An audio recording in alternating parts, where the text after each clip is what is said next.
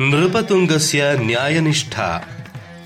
नृपतुङ्गः राष्ट्रकूटवंशे समुत्पन्नः। सः चक्रवर्ती गुणवान् न्यायनिष्ठः च। न्यायमार्गे राजा प्रजाः च समानाः इति तस्य नीतिः। नृपतुङ्गस्य एकः पुत्रः आसीत्। तस्य नाम कृष्णः इति। युवराजः कृष्णः शीघ्रकोपी दुर्गुणी च।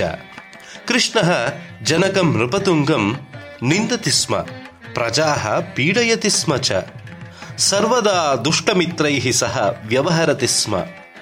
कृष्णः प्रौढः जातः। कृष्णस्य मनसि दुर्भावना एव पूरिताः सन्ति। सः शत्रुपक्षं प्रविष्टवान्। शत्रुराज्यस्य कन्यां परिणीतवान्। शत्रुभिः वशीकृतः कृष्णः एकदा स्वराज्यस्य उपरि एव आक्रमणं कृतवान् नृपतुङ्गः धीरः शूरश्च। सः स्वयं रणाङ्गणं प्रविष्टवान्। युद्धे कृष्णः पराजितः। कृष्णस्य बन्धनं जातम्। न्यायालये विचारणा प्रवृत्ता। जनकः नृपतुङ्गः न्यायाधीशः। पुत्रः कृष्णः अपराधी। निर्णयः कथं भवेत्? इति सर्वेषां कुतूहलम्। सत्यम् अहम् अपराधी इति कृष्णः स्वकीयम् अपराधम् अङ्गीकृतवान्। पश्चात्तापं प्रकटितवान् च। न्यायपीठेन उद्घोषणा कृता कृष्णः स्वराज्यद्रोही सः अक्षम्य अपराधं कृतवान् अस्ति।